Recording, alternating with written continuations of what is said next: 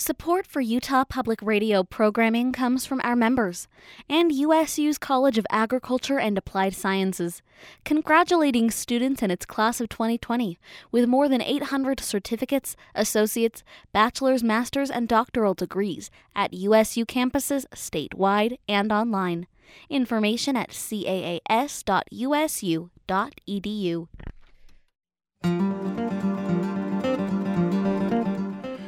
Welcome to Access Utah. I'm Tom Williams. All of us, people, fish, many other creatures depend on the water in Utah's rivers. The choices we make about how to develop water resources have big impacts on river habitats. In Decisions Downstream, an exhibit at the Natural History Museum of Utah, watershed scientist Sarah Null teams up with artists Chris Peterson and Carsten Meier to explore new ways of seeing river habitats. Critical water decisions are being made in Utah, and Decisions Downstream highlights the water development tools, trade offs, and alternatives that can guide our choices. Today, we'll talk with Sarah Null, Associate Professor in the Department of Watershed Sciences at Utah State University, about new water management models, trade offs, and decision making about watersheds, and art science collaborations. And we'll also talk about the future of the Great Salt Lake and the fraught politics of the Mekong River system in Southeast Asia. So, uh, Sarah Null, I guess my first question is when you got into watershed scientist, science, I'm guessing maybe you didn't envision working with artists. I didn't envision working with artists, but it was a really fun part of this particular project. I have always had an interest in trying to distill my research down to, for the general public through, you know, through blogs or sometimes um, popular media type of articles, and so I guess this went in that same vein, but it's been very fun working with artists, and they operate in a very different way than scientists do. That communication piece is very important, isn't it? Um, the, the, your goal there, because uh, you know rivers, you, uh, you, deal with what we're studying river, rivers affect us all, right? In many, many ways. Yeah, rivers affect us all. And water management in particular is something that we're not taught in school. So there's a few of us like myself who get really into it and make water models and management models, but for most people they're not thing it's not a, a process that we ever learn a whole lot about. So tell us a bit more about this exhibit. Maybe start with how did this uh, come about? Yeah, this came about. Um, I submitted a proposal to the National Science Foundation and the, the National Science Foundation and I are both interested in getting research out to broader audiences. So, not just publishing a paper and having other academics read it, but uh, having other people see the work. And so, I had met the director of the Natural, Mu- the Natural History Museum of Utah, and I contacted her and I said, "Hey, you know, I've I've been thinking about um, creating an exhibit from this work. Is this something that you'd be interested in?" And she was so supportive and and very helpful. Um, and so that really, I guess, gave me the the green light and the go ahead to make this work. At the same time, I had been working with Carsten Meier, who's a photographer, and he wrote a book on dams. It was a, a photo book, and so it was pictures of dams, and I wrote an essay in it. And so it was just a particular time that I had started to work a little bit with artists, and and I had a feeling that this could all come together. So uh, maybe describe uh, some things that people see if they go to the Natural History Museum of Utah. Uh, you sent me a couple of examples. Um, one is um, uh, it's it's of Cutler Marsh. I know that because that's in the title. mm-hmm. um, so tell me what this is. Yeah, so this this is from my work with Carsten Meier, and I was interested in showing habitats more how I see them and more how I represent them in models. So with habitat, some people only see water, and some people, you know, can think about every stick and plant, which is really too detailed to think about when you're when you're looking at water management models. And so I flew two places: Cutler Marsh here here right near Logan, and then East Canyon Dam with my drone and many different sensors on my on my drone, so we could get um, surface temperatures. We could get multispectral information, which shows a lot of vegetation data. We could get topography. We could get visual imagery. And then Carsten is a photographer and an artist, and he created these composite images that, that took all of those data and put them into a single image. So uh, I'm reading a description here. This is from an article. If I can uh, find this, you, you mentioned the the warm stream banks, right? And then the then there's deep pools, and then there's fast uh, flowing uh, portions of the river. That's only a very partial description. A lot of data here. You're all to, uh, trying to put this in a in a visual image so people can understand this. Yeah, I was trying to show. I guess one of the ways that I wanted to engage with people was to use a lot of imagery and a lot of amazing imagery. And so that's where artists came in because, of course, artists can capture people and imaginations um, and feelings in a way that I think scientists do not. And so that's where, you know, the idea of working with artists really came in, is thinking of how do we visualize habitats and species that are in them in a way that, that people respond to. By the way, I want to back up, uh, put aside the science, and go to the cool factor. So you, you, you fly a drone, do you? I fly a drone, and there was some gripping moments when it was really windy over over dams. Not quite windy enough to not fly the drone, but but enough that I had sweaty palms for sure. Yeah, and so you what, you got sensors and such on the drone. Yep, we had sensors on the drone. Often we would have to take multiple drone flights to be able to capture all the imagery, all the data that we wanted. Um, and yeah, and it ranged from having well, we always had a big crew of students and and helpers. Um, some some days were relatively easy, other days things went wrong, and we didn't get the data that we wanted, and we would have to go back. Um, Carsten, the artist, is is very good at what he does, of course, and he said, Sarah, this is all going to have shadows across it, so we need to get there at dawn. So we were always flying all these drone flights at dawn, right in between, you know, when it when the sun, right just before the sun would come up and start and start getting shadows across the landscape. Um, so that was both fun, and by the end, I was I was um, ready to get all the data and have that port be done. Yeah. So for the kids listening, science isn't just about sitting in a lab, right? no, it's not. Yeah. There's certainly lab and computer time, but there's a lot of fun field work and outside time also. Yeah. Uh, you mentioned uh, a word, a key word. You said art is better at representing feelings, right? So you got mm-hmm. the data, you got the science. Uh, there's a lot of politics involved with, with water, right? And so feelings come into it. Yeah, feelings, emotions. Um, the, those sorts of things definitely come into it. And water water management is interesting because a lot of the time it's funded by public bonds. So that's a case where we would really want the public to you know to know where their water supply comes from, to know trade-offs where you know with leaving water in rivers versus taking water out of rivers. Um, and so I didn't want to tell anybody what to think or how to vote, but I did want to show them rivers and habitats and hopefully you know have a reaction from people from that. Yeah. Um, so on, I, I, believe one thing you're trying to do is expand uh, the, the, the, use of all the tools that the, that the, the science is making available. Uh, in an article I'm reading, you gave an example, uh, or the writer did, um, about uh, managers uh, planning for projects like dams. So, so what are the main factors that, uh, that, that managers look at, and, and how can we expand beyond that? Yeah, so water managers do a great job of looking at a whole host of factors, but they don't look at everything. So, wa- so water managers will always look at how much water the the dam site can provide, how expensive it is. There's almost always very early cost estimates of how much the dam will take will cost to build and then how much it'll cost to operate. There's almost always seismic studies so that we know if we build a dam that it's going to it's going to be in a safe place and it's not going to fail.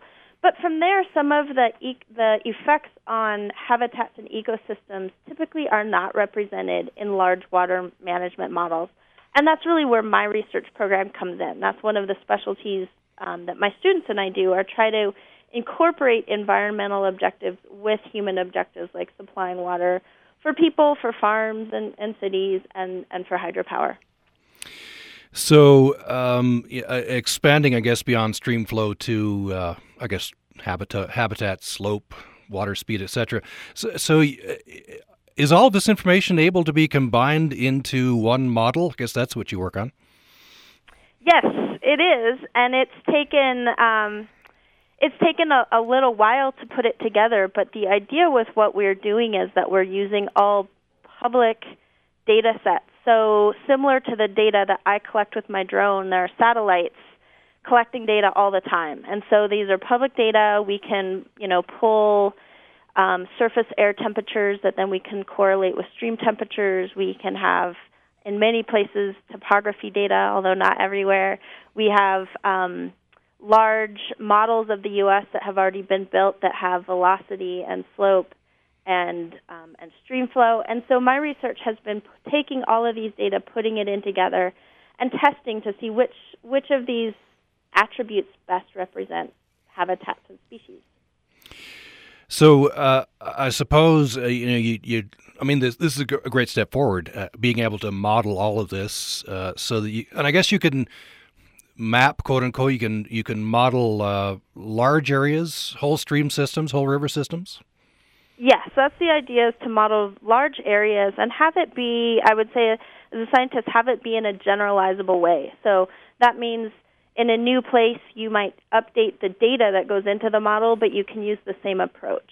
You're not having to recreate a fundamentally different model. And some of this is that I can do because um, I'm I'm coming about in a day of age where there are lots of satellite data. There's we live in a very data rich world, so my modeling is necessarily very different different than people who were researching these same problems 20 or 30 years ago. Um, and then I was going to say something else, but I forgot. Yeah, uh, w- yeah, understand. Um, so, I mean, it's one thing, uh, you know, to look at a model like this. If you're a scientist, if you're used to it, if you if you have, uh, you know, if you've learned uh, deeply in this field, quite another thing to have a member of the general public walk up to one of these things. So, is, is that what you're trying to do in this exhibit? Is to expand that? Yeah, that's exactly what I'm trying to do. I'm trying to show some habitat in simple ways that that people will hopefully react to and hopefully enjoy seeing it. Maybe that'll um, motivate them to go outside and spend some time on a river, whether you know whether they're fishing or hiking or, or boating, whatever it is they like to do, or or in some of our lakes. Um, maybe it'll just as they read papers in the in the newspaper or articles in the newspaper, it will it will help them to think deeply about those or to read them in the first place. And so I just I really wanted to engage people. What's the uh, you know what the reaction has been? What uh, what people how they're reacting? This exhibit's been up for you know a couple of months, right? Uh, a few months. It's been up for about two months, and it'll stay another maybe four months. Um, so far, all of the feedback I've gotten is good. We are just about to launch a an evaluation of it, and so I'll have students going to the museum and formally, you know, giving people a very quick poll to see how they felt about it and what and what they think about the exhibit, and that will help me come back into my research so I can think about how to better um, communicate with with the public and in the future. What's the what's the what? I guess I'll phrase it this way: What's the ideal future for this? Uh, your models in front of uh, commissions and such when when uh, water use is debated. Yeah, I would say the ideal use for these types of models is to influence decision making in some way. And so, um, whether by saying, you know, these options, you know, A through D are are not very promising, and E, F, and G are are much are much more promising, or identify places where we could maybe find find compromise when there's just fundamentally competing water uses. Um, both of those I see as as the end objectives for this kind of modeling. If you just joined us, uh, we are talking with Sarah Null. She is associate professor uh, in the Department of Watershed Sciences at Utah State University. Uh, and uh, she is the moving force behind an exhibit which is uh, now at the Natural History Museum of Utah. Uh, it's named Decisions Downstream and it's up uh, there through the end of July of this year. Next year, it moves to the Swaner Eco Center. Um, I believe that's in Park City, right? That's in Park City, yes. Yeah, and uh, should remind people that the Natural History Museum of Utah is in Salt Lake City. You're listening to Access Utah. Our guest is Sarah Null. Uh, associate professor in the Department of Watershed Sciences at USU. Uh, coming up in the next segment, uh, Sarah Null says that the trade offs in water management usually come down to five big issues. We'll hear about that. And later in the program, we'll be talking about the future of the Great Salt Lake and the politics of the Mekong River system in Southeast Asia. More following this. This is Science by the Slice. How Animals Avoid Predators reveals a clever array of defense mechanisms, including being armed with venom. USU herpetologist Al Savitzky studies Southeast Asian snakes known as keelbacks that store toxins in their skin. The snakes can't produce the toxin themselves, but obtain it from toads, their favorite prey. But in an evolutionary twist, some keelback species switch their diet to earthworms, which don't have the toxin. The scientists found these species to also eat firefly larvae, not for calories, but to obtain the defensive toxin. This segment of Science by the Slice is brought to you by the USU College of Science, offering degree programs in the sciences and mathematics. Details at usu.edu/science.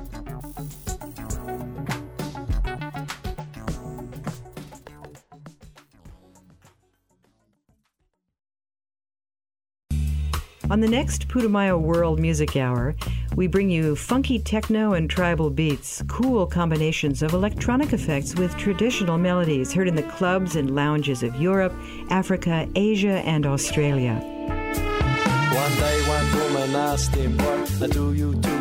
I'm Rosalie Howarth. Join me for Global Groove, the next Putumayo World Music Hour. Join us Thursday night at 10 on Utah Public Radio.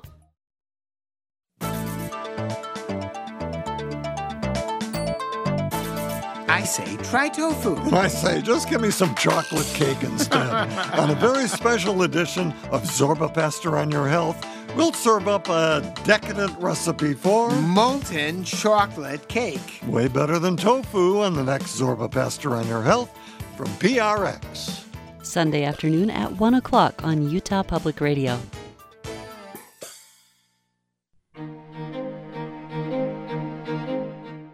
Thanks for listening to Access Utah. I'm Tom Williams. My guest for the hour is Sarah Null, Associate Professor in the Department of Watershed Sciences at Utah State University.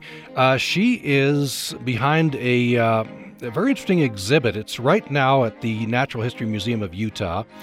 Uh, through the end of July, and then next year it'll move to the Swaner Eco Center. It's called Decisions Downstream. I'm going to read a, a part of the blurb from the Natural History Museum. All of us, people, fish, and many other creatures, depend on the water in Utah's rivers. The choices we make about how to develop water resources have big impacts on river habitats. In Decisions Downstream, watershed scientist Sarah Null teams up with artists Chris Peterson and Carsten Meier to explore new ways of seeing river habitats. And so you're invited to come uh, immerse yourself in beautiful large scale images created from layers of scientific data original paintings that capture the transcendent experience of encountering wild fish, and projections onto 3D maps that tell us our stories of our past water development choices and those we face in the future. I want to talk about the second of those. Uh, you sent uh, over a um, uh, an illustration, a, painting, I guess it is, artist Chris Peterson and a uh, Bonneville Bonneville cutthroat trout. Yes. So I was I had started working already with Carsten, the photographer, and then um, it, it I realized that there wasn't we didn't have very very I would say sufficient art showing the species in the in the rivers that we that we really manage for. And so at that point I reached out to Chris Peterson, who's a longtime friend and a Utah-based artist. He lives in Salt Lake City, or I think actually maybe he just moved to Holladay. But so he lives locally, and I said, you know, hey, I'm doing this exhibit. Would you would you paint some pictures of fish? And so he painted a bluehead sucker and he painted a Bonneville cutthroat trout. And they're amazing. They just I mean, they're vibrant, they jump out at you, they're they're huge. They just they come to life, I think, for visitors. Um so I want to jump in there. So, uh, and those two species of fish are not by accident, right? You didn't just choose those at random. I believe you st- you've studied those two uh, particularly. Tell us about that and, and the results. Yeah, I picked those two species of fish because they're two species that Utah managers are trying to conserve with the with the um, with the goal of taking that of not having them listed on the Endangered Species Act. So I'm not an ecologist, I'm not a fish biologist, but I, I work alongside them very often. And so I knew that these are two species that managers are trying to preserve in our state. Um, they're popular for fishing, they're popular with anglers, and so again, they were also, well, especially Bonneville cutthroat trout, less so for bluehead sucker. But so there are also, you know, some species that the public could identify with. Um, eh, eh, so uh, I, th- I, think one of the things you try to f- uh, find out, right, is, is you talk about oh, uh, managing rivers, um, is you know uh, how, uh, what factors uh, lead to thriving of these species, right? And it could be different factors for each species. And I, in fact, I think that's what you found.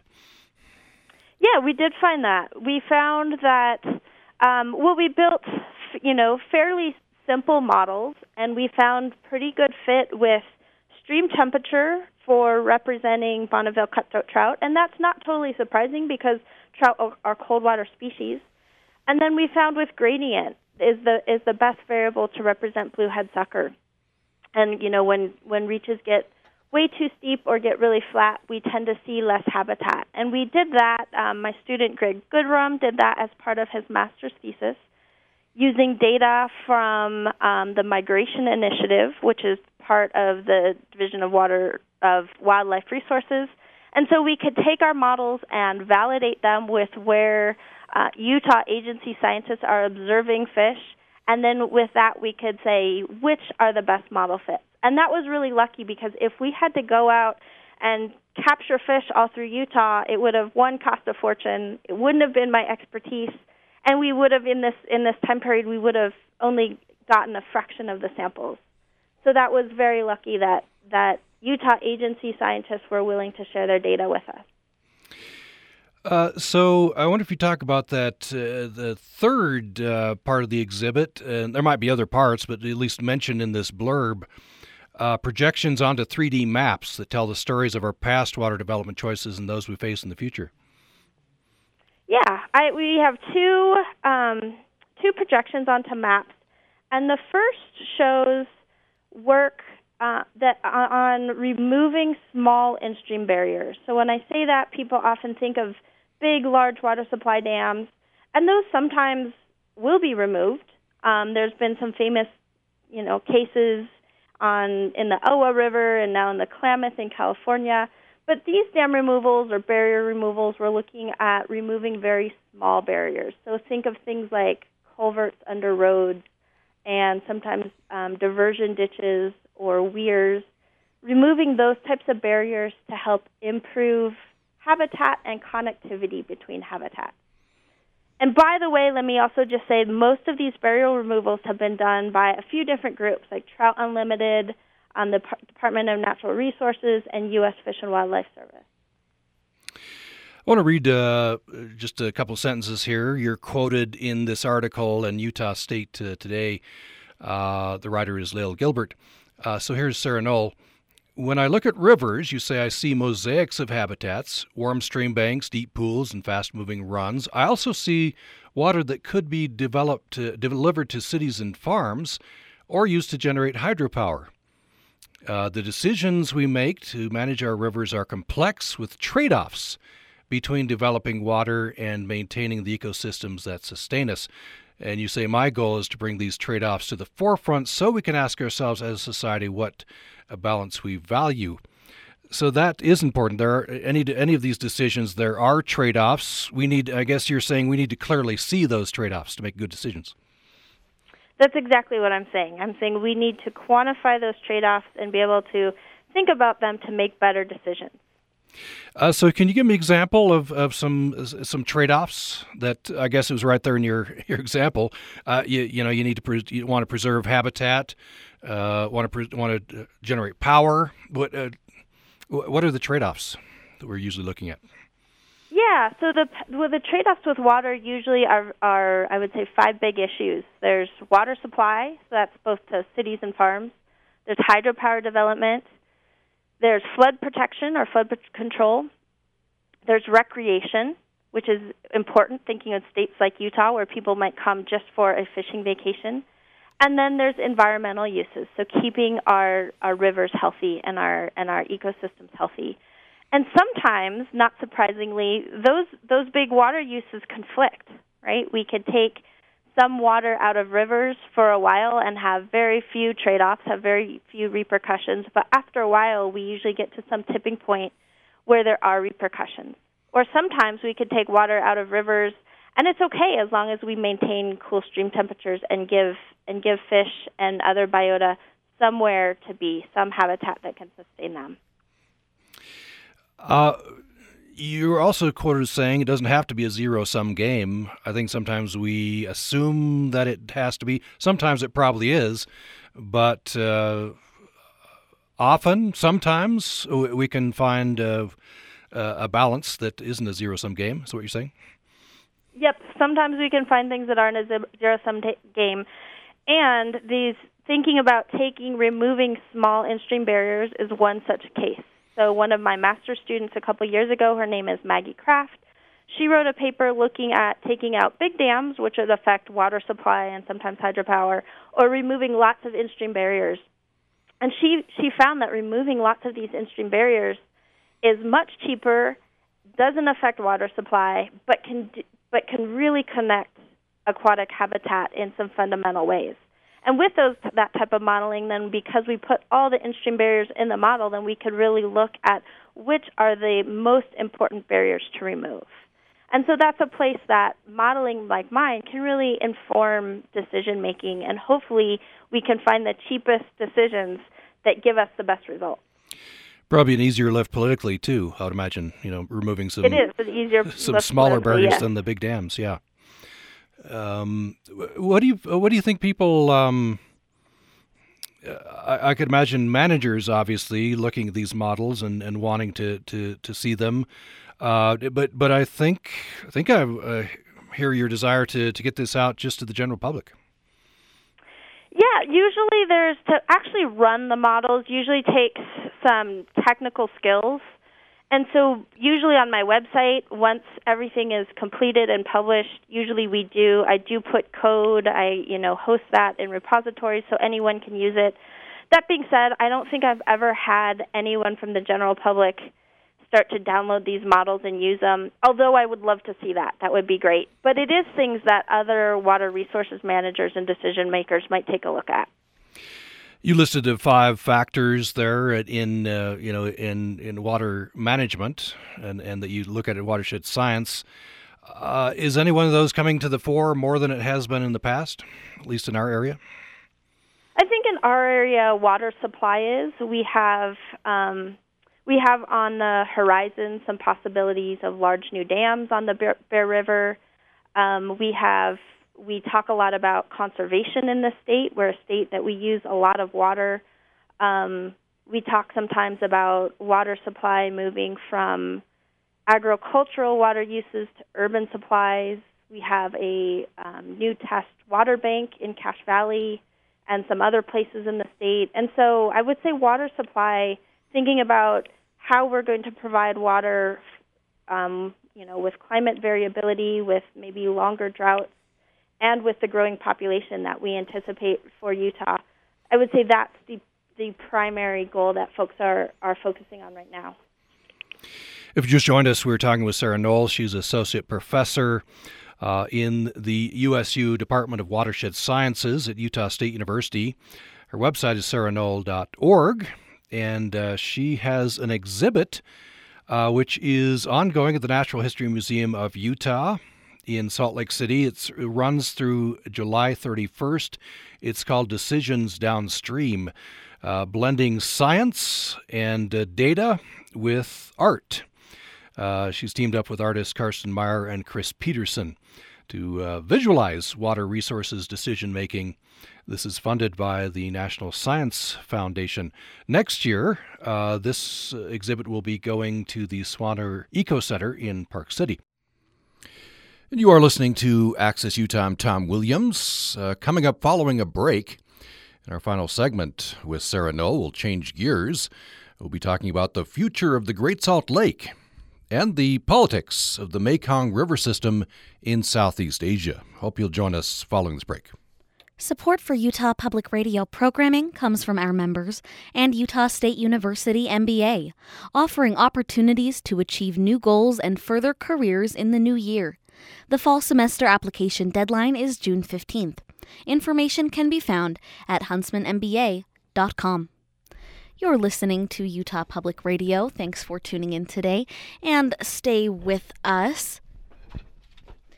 Coming up today, we have both sides of the aisle at 10 o'clock and undisciplined at 10.30 freakonomics at 11 and at noon we have bbc programming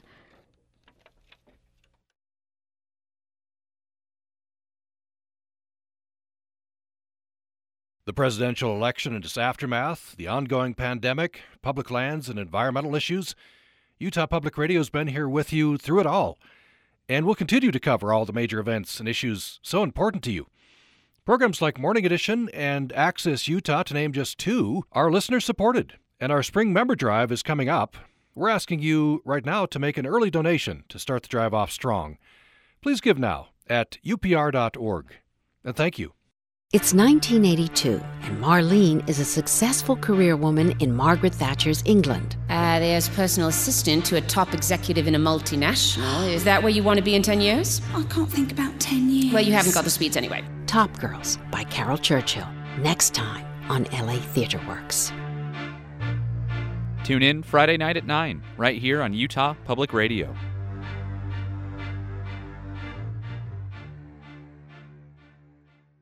This week in This American Life. For a long time, people have said the SATs are biased against certain groups of kids, and we should not require them.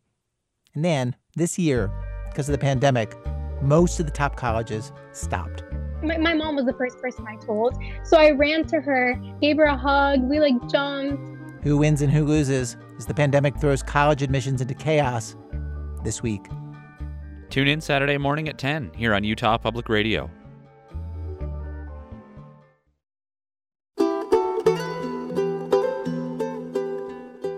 We're back with Sarah Null. I'm Tom Williams with uh, Access Utah. Thanks for listening. We're talking about water, watershed sciences, and uh, how we visualize that using art. Sarah Null is Associate Professor in the Department of Watershed Sciences at Utah State University. Uh, she has an exhibit uh, which is open right now at the Natural History Museum of Utah called Decisions Downstream that runs through July 31st. She's teamed up with artists Carsten Meier and Chris Peterson to help visualize water resources decision making. This is funded by the National uh, Science uh, Foundation. I want to go to another watershed entirely, talk about the, the, the Mekong River. You're quoted in a National Geographic article on that. But before we do that, uh, anything else you'd like to say uh, about this exhibit? Um, I don't think so. I think we've covered the big ones. I would encourage people to go see it.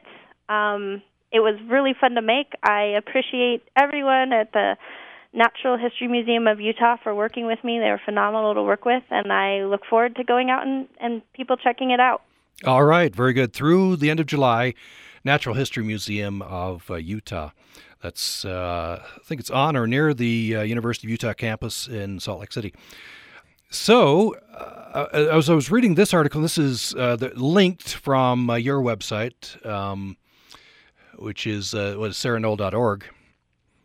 Um, make sure I got that correct. Yes, sarahnull.org. Um, it's about the Mekong River.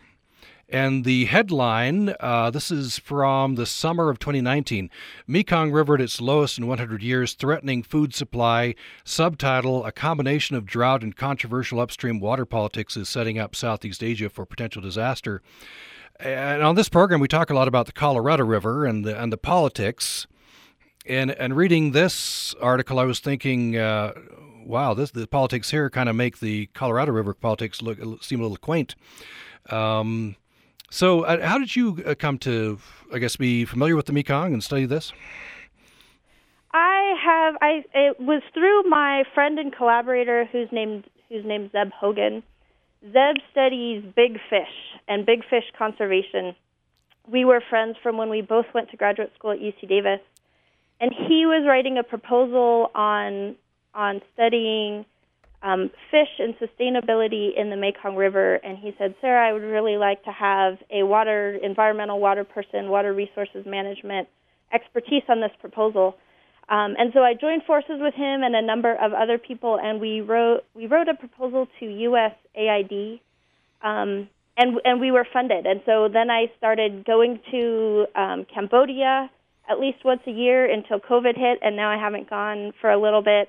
Um, but it's been great because I've been able to go out there and see see the Mekong River, see its tributaries, see some of the dams that are being built there, see the amazing fish biodiversity that's in the river, um, talk to people sometimes if they speak English or sometimes through interpreters because my Khmer is not very good. Um, but so it's been a great a great project and an eye-opening project. So you were in Cambodia, were you? Yes, I've been Yeah. all in Cambodia. Yeah. So the Mekong is, uh, I mean, it's it's several nations, right? Um, Southeast Asia. Um, one of the problems here with with it, at least at that point, I don't know how it is now, but uh, at least at that point, uh, it was very dry. And one of the problems I was reading here is, at least on the some of the fish uh, species, is if there's they call it a pulse, is it? If there's no change in the in the water level um, th- from flooding, uh, that could be a problem. Yes, the Mekong River had a very um, abrupt and obvious pulse, a flood pulse. So there's in Southeast Asia, there's a very um, set dry season followed by a very, very obvious wet season. And so, of course, that translates into hydrology and into runoff and into stream flow. And fish use those those pulses as cues to migrate, often between spawning and rearing habitat. And so, with with dams being built, that flood pulse has already been diminished, and we anticipate that it will continue to be diminished.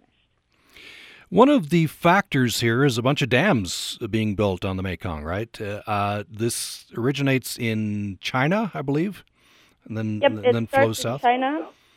It starts in China and it goes through Myanmar, Thailand, Laos, Cambodia, and Vietnam. And so far, I think about 60 hydropower dams have been commissioned with over, I want to say, 10,000 megawatts of power. So bringing a lot of power to this region.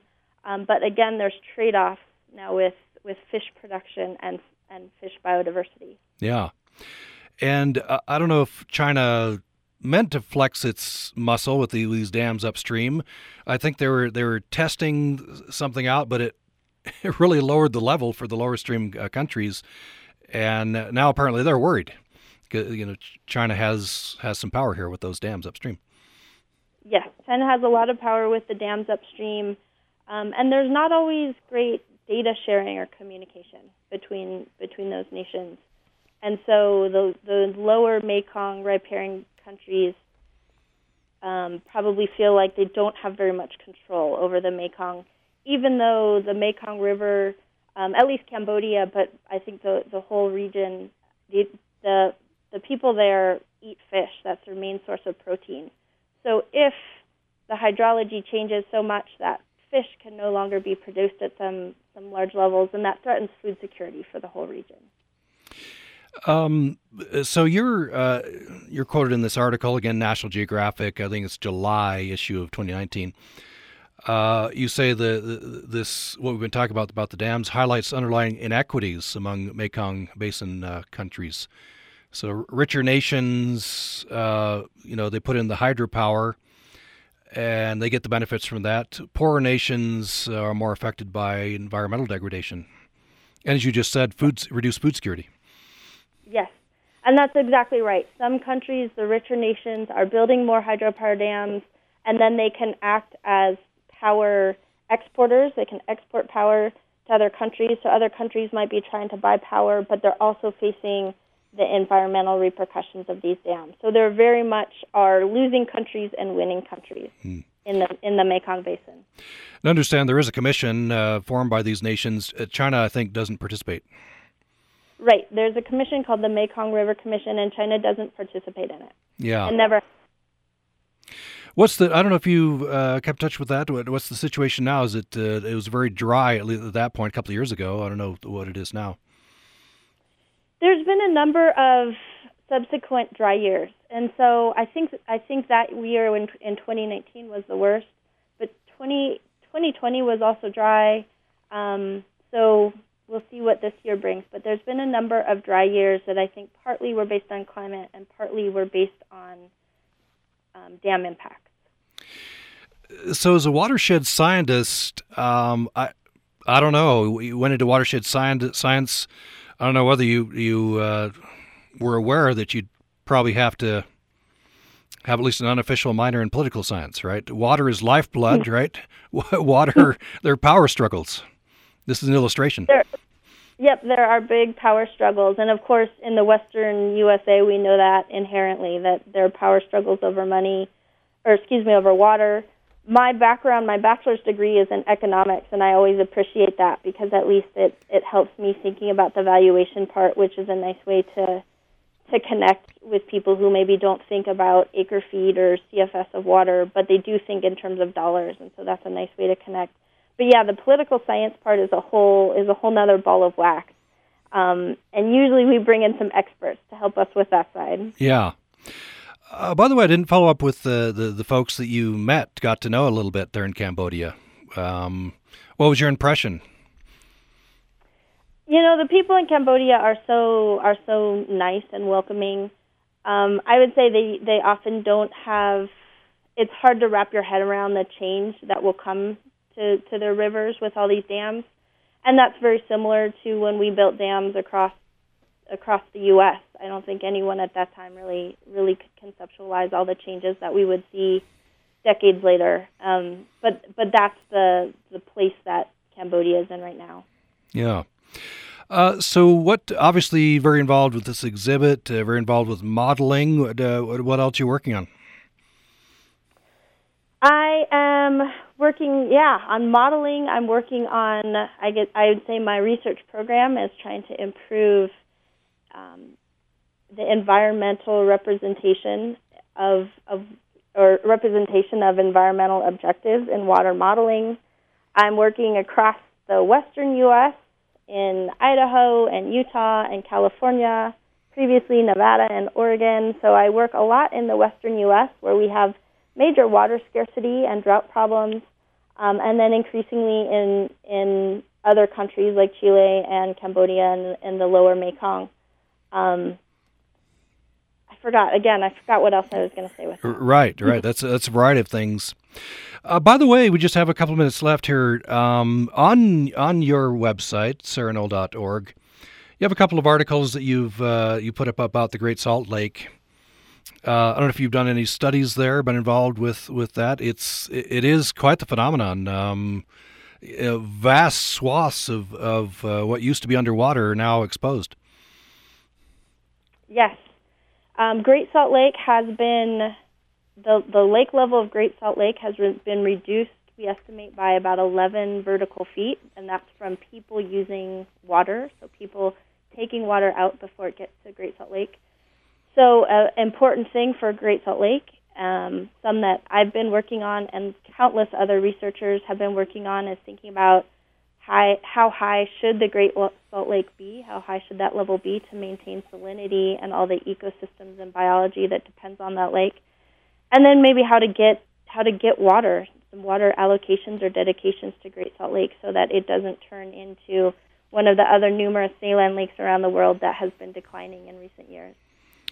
Yeah, you, you you see pictures of some of those lakes, uh, some of which have dried up almost entirely. It's um, it, it punches you in the gut.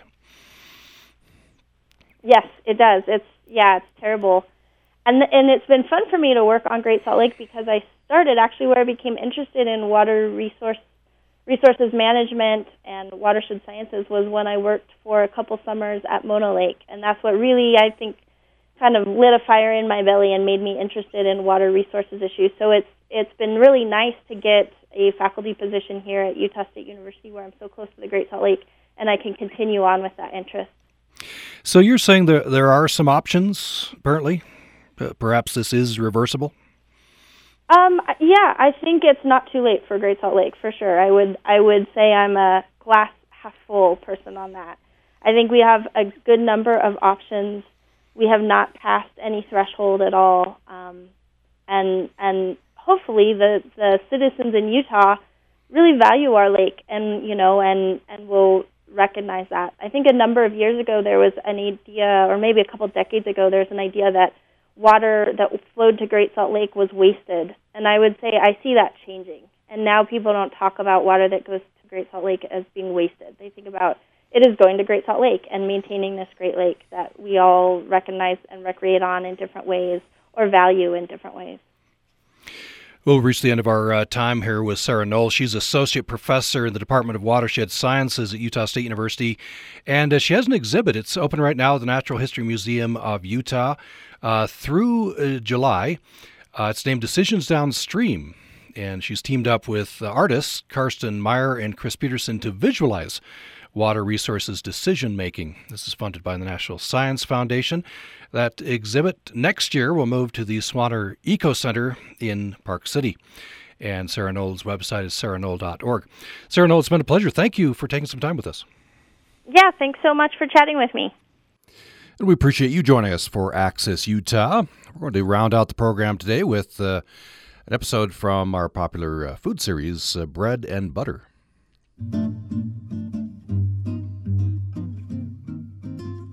Next up is Bread and Butter, a culinary chronicle with Lael Gilbert.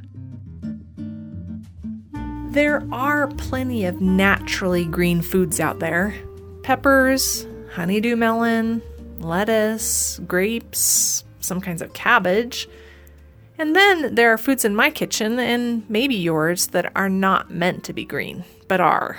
Old bread, old cheese, old sour cream, the color green can be tricky when it comes to food because one part of our brain tells us that it's healthy. Yum, green asparagus. And another part wants to chuck it onto the compost pile. Ooh, green Chinese food. This is a great week to consider green foods with St. Patrick's Day right around the corner. A lot of you probably plan to celebrate by cooking up a big pot of beef stew and crusty soda bread or corned beef and roasted red potatoes. Traditionally, I celebrate St. Patrick's Day by cooking green pancakes. I mix up a batch of regular pancakes, add some green food coloring, then undercook them on the griddle so that you can still see the green underneath the golden brown. They taste exactly like normal pancakes, except undercooked. It's not really much of a celebration, to be honest, and hasn't been since my kids left elementary school. So I'm going to make a call this year. As a form of celebratory feasting, the green pancakes just won't cut it anymore. I want to experience the green. I want to taste the green. And I don't want a green stained stripe on my tongue from surplus food coloring after the meal. So, here are a few ideas for a St. Patty's Day feast that go beyond green tinted pancakes or mashed potatoes or what have you. All the nitty gritty details of these naturally green recipes can be found by going to the UPR website and clicking on bread and butter. If you like deviled eggs, you'll likely be a big fan of avocado deviled eggs. As gooey and pleasant as the dressed yolks are alone, the addition of some lovely green mashed avocado adds some satisfying and healthy fat and the smooth and attention grabbing flavor. This recipe also calls for finely chopped cilantro and lemon, both the juice and the zest, to be blended into the yolk mash, in addition to Ooh, a crumble of bacon pieces to top off the green vehicle of goodness. Or St. Patrick's Day is as a good excuse as any to get your family drinking green smoothies. There are a lot of variations on this hippie favorite, but I like it with pineapple, mangoes, bananas, and spinach. It doesn't take that much spinach to saturate your smoothie with color. You can show off your healthy bling whether you use half a cup of baby spinach leaves or three. Adding leafy greens to your smoothie gives you vitamins and fiber and can help stabilize your blood sugar and lower cholesterol, which is a good idea if you've eaten too many avocado deviled eggs. Okay, I know this is forcing some cross hemisphere fusion cooking, but why not salsa verde chicken this St. Patrick's Day? New York Times Cooking has an exceptionally good slow cooker recipe that is spicy, saucy, and easy. You can use it as taco or enchilada filling or add some corn and beans and have a one pot meal. The sauce gets its lovely muted green color from salsa verde, green chilies, and jalapenos. And then the recipe asks you to sprinkle on top a bright chop of scallions and cilantro. No food coloring required. Irish Americans wear the green as a reminder that they are Irish first and foremost. The colors of the Irish flag are green, white, and orange. The green symbolizing Irish nationalism, the orange, the Orangemen of the North, and the white symbolizing peace. The folklore belief that green should be worn to make you invisible to leprechauns is actually an American invention. And, fun fact St. Patrick the Man is actually tied to the color blue. So maybe you could even try blueberries this March, or currants, or blue cheese. Just avoid whatever blue foods you find on top of the compost pile. This is Lael Gilbert for Bread and Butter. That's the latest bread and butter segment. Lael Gilbert there. And uh, speaking of Lael Gilbert, we have some uh, fun episodes of Access Utah planned for our member drive. The member drive begins on Saturday. And so next week during Access Utah, we'll have some especially good programs. Lael Gilbert will be joined by Lynne McNeill on Monday. Lynne McNeill, a folklorist at Utah State University, will hear some bread and butter segments. We'll talk about Lynne McNeill's latest book, which is This is the Plate uh, Utah's Food Heritage and Culture and Folklore.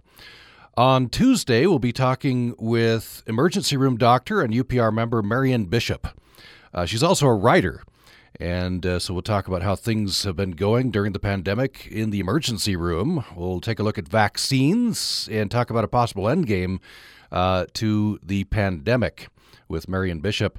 On Wednesday, our guest for the hour is Jason Gilmore. USU Associate Professor of Global Communication. We had a conversation with him and his co author just a couple of weeks ago about uh, President Trump's communication style. We'll talk about that and much else in the world today. And on Thursday, during the member drive next week, uh, writer and photographer Stephen Trimble is our guest. We'll talk about environmental issues. We hope you'll join us each of those days as well, of course. And we thank you for joining us for Access Utah today. Support for Utah Public Radio programming comes from our members and the Cache Valley Center for the Arts, presenting Ririe-Woodbury Dance Company, Utah's contemporary dance company, April 12th at 7:30 at the Ellen Eccles Theater in Logan. Tickets are available at cachearts.org or call 435-752-0026.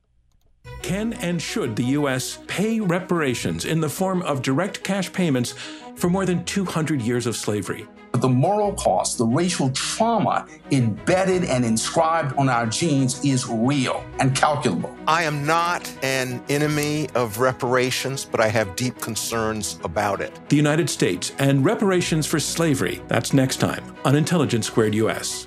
Friday morning at 10 on Utah Public Radio.